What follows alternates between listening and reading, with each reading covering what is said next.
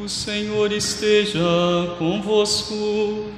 Está no meio de nós. Proclamação do Evangelho de Jesus Cristo, segundo Lucas. Glória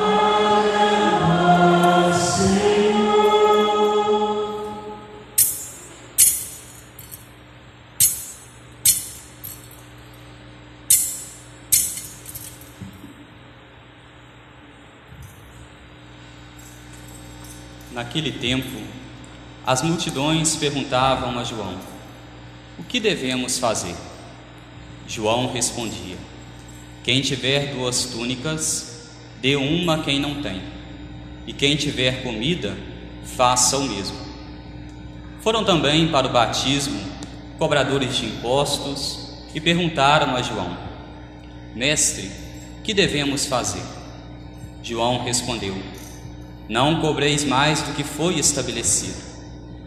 Havia também soldados que perguntavam: E nós, que devemos fazer? João respondia: Não tomeis à força o dinheiro de ninguém, nem façais falsas acusações. Ficai satisfeitos com vosso salário. O povo estava na perspectiva e todos se perguntavam no seu íntimo se João não seria o Messias. Por isso, João declarou a todos: Eu vos batizo com água, mas virá aquele que é mais forte do que eu. Eu não sou digno de, de desamarrar a correia de suas sandálias. Ele vos batizará no Espírito Santo e no fogo. Ele virá com a pá na mão, vai limpar sua eira e recolher o trigo no celeiro. Mas a palha ele a queimará no fogo que não se apaga. E ainda de muitos outros modos, João anunciava ao povo a boa nova. Palavra da salvação.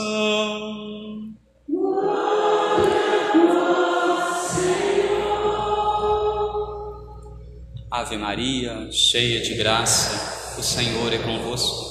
Bendita sois vós entre as mulheres, e bendito é o fruto do vosso ventre, Jesus. Santa Maria, Mãe de Deus, rogai por nós, pecadores, agora e na hora de nossa morte. Amém. Podemos nos assentar.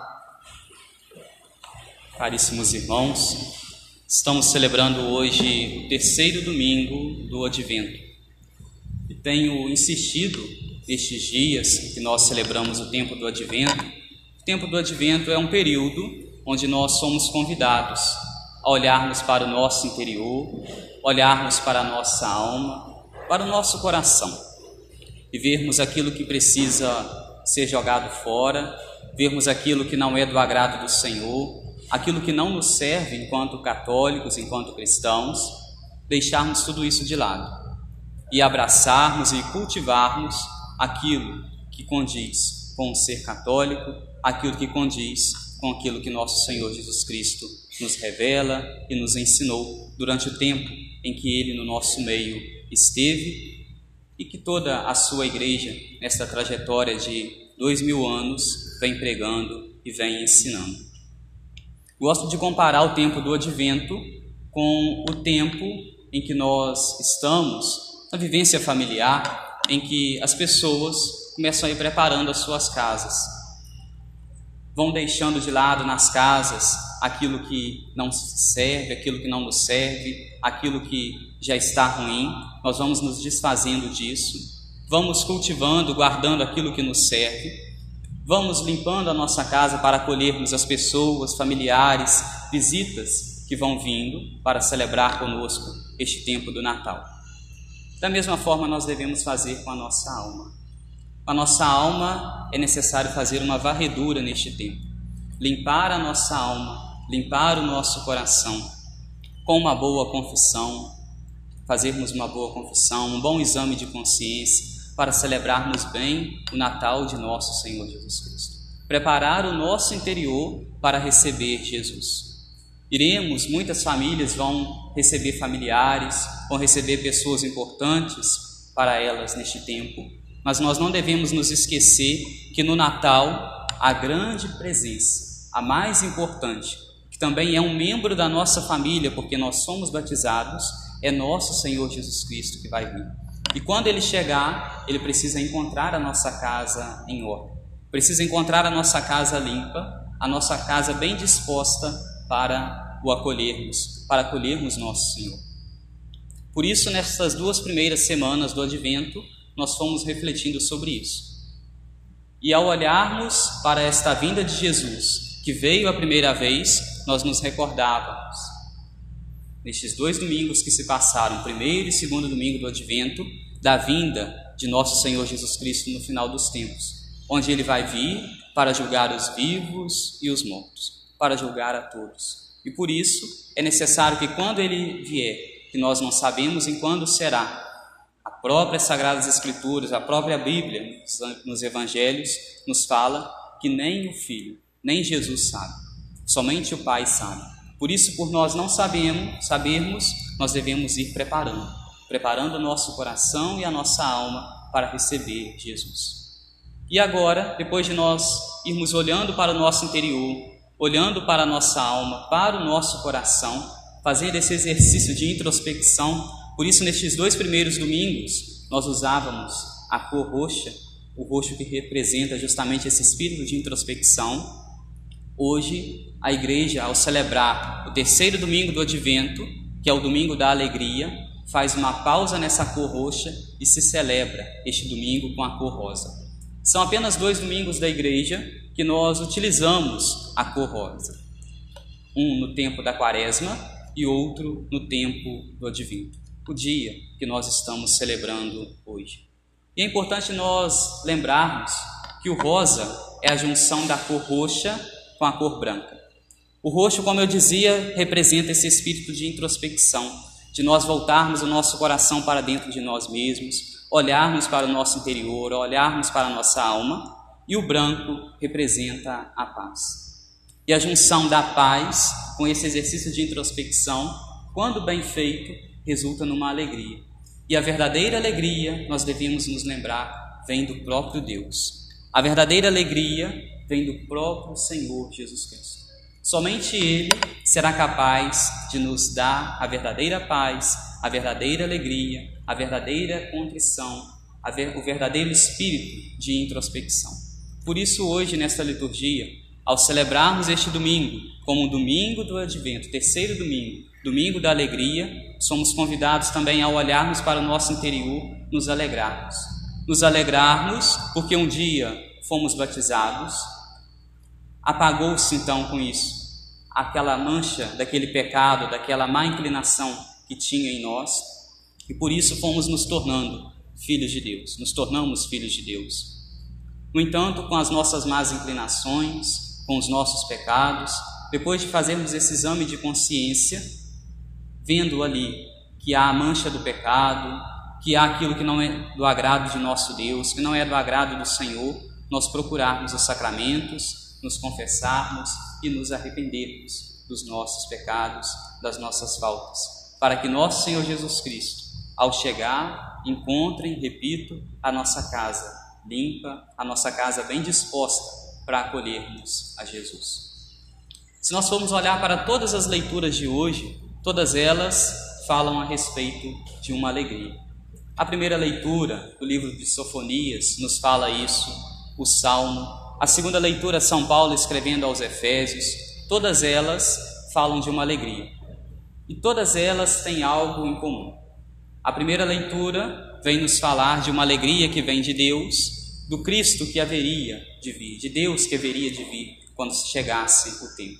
E depois São Paulo escreve ao povo de Éfeso, o salmista canta o salmo para nós, falando desta alegria, e nós devemos sempre nos recordar que essa alegria só é plena, só se acontece quando eu olho para o meu interior e sou capaz de ir deixando coisas de lado é o que nós ouvimos no Evangelho de hoje.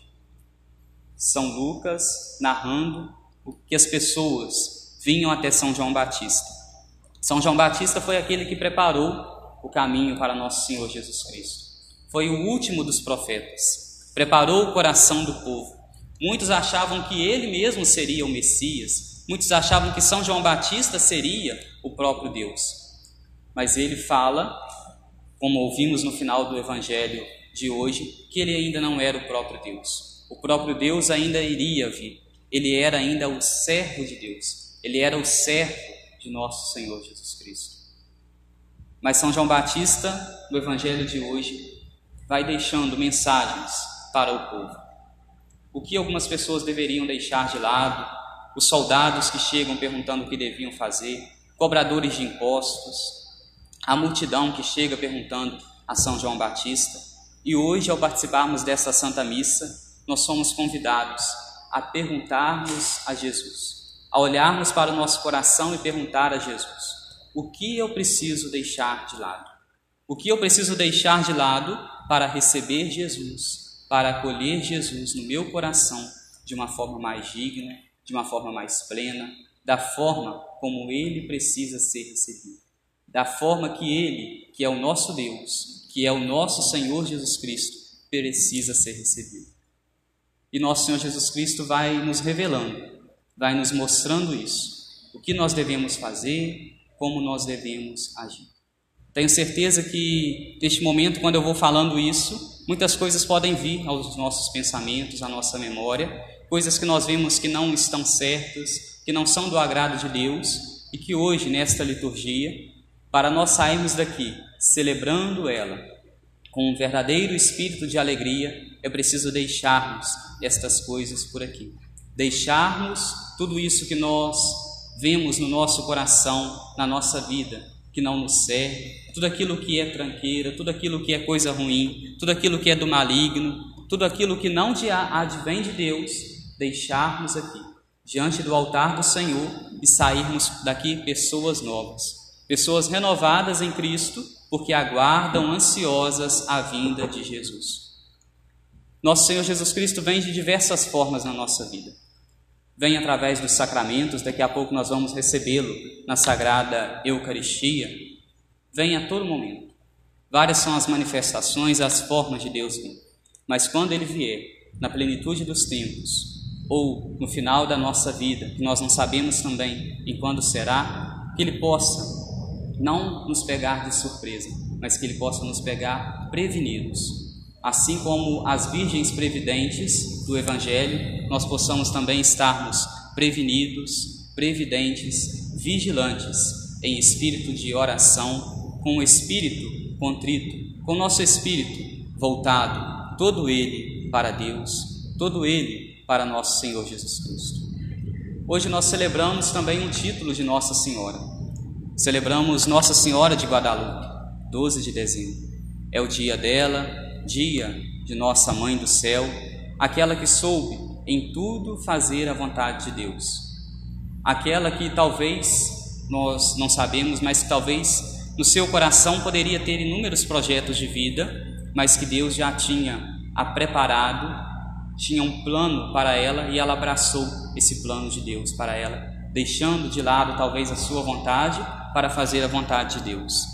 Talvez muitas sejam as nossas vontades, Talvez sejam muitas as nossas inquietações, mas hoje, a exemplo de Nossa Senhora, a exemplo da Virgem Maria, nós somos convidados a deixarmos de lado as nossas vontades e dizermos como ela disse quando o anjo lhe apareceu: Faça-se em mim segundo a tua palavra, faça-se em mim segundo a tua vontade. Porque Deus tem um plano de vida, um projeto de vida para cada um de nós, cada um de nós que somos seus filhos. Cada um de nós que veio a este mundo não viemos aqui por acaso, mas viemos para um dia retornarmos e retornarmos para o céu, para estarmos juntos de Deus.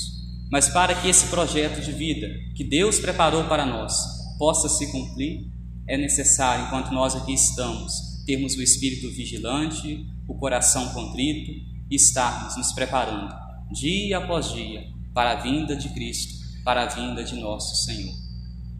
Hoje celebro também meu primeiro ano de sacerdócio. Para ser padre, precisei contar com a graça de Deus, com o auxílio de Deus, com o auxílio divino. Precisei contar também com a intercessão de Nossa Senhora.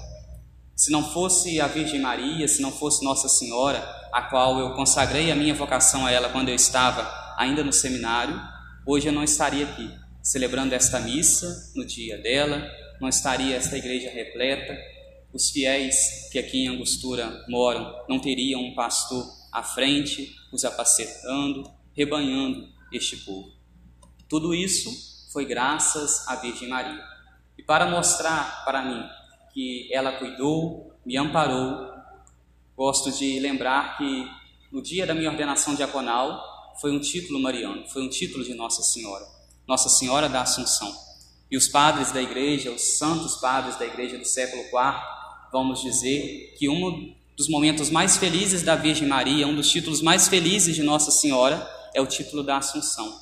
Porque naquele dia, quando ela foi assunta ao céu, ela pôde compreender tudo que Deus fez na vida dela, tudo que Deus realizou na vida dela. E eu posso dizer que no dia que eu fui ordenado diácono, naquele momento eu pude compreender que Deus também tinha um plano, um projeto de vida para mim. Ele me chamava para estar à frente, apacentando um dia o rebanho do Senhor. E depois, quando fui ordenado padre, me ordenei no dia de Nossa Senhora de Guadalupe. Outra vez, Nossa Senhora presente. E a paróquia a qual eu fui ser padre, estou aqui, minha primeira paróquia, também dedicada a Nossa Senhora. Posso ver em, cada, em tudo isso um sinal da nossa Mãe do Céu. A nossa Mãe do Céu, Nossa Senhora, a Virgem Maria, ela não nos desampara. Se nós queremos fazer a vontade de Deus na nossa vida, seja ela qual for, as famílias têm o seu projeto, que são fazer a vontade de Deus. Todos nós, quando nascemos, quando fomos concebidos, temos o projeto de fazer a vontade de Deus. Às vezes nós não compreendemos como podemos realizar essa vontade.